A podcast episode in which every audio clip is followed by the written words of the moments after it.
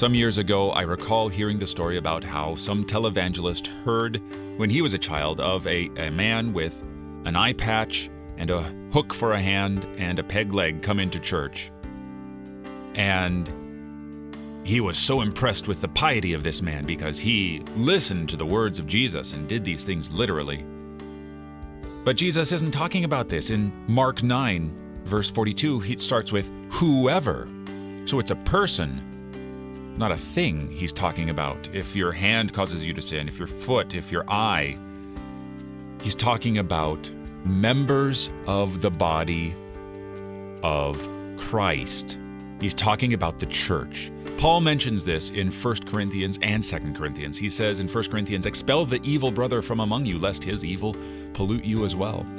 And in 2 Corinthians, he says, Look, he's repented. Can't you see that? Welcome him back in there. Be the forgiving body of the church that you are.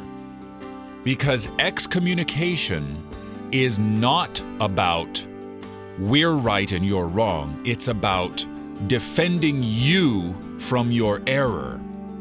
It's about protecting you from receiving the very powerful medicine that is the Lord's Supper unworthily, that is, unrepentantly.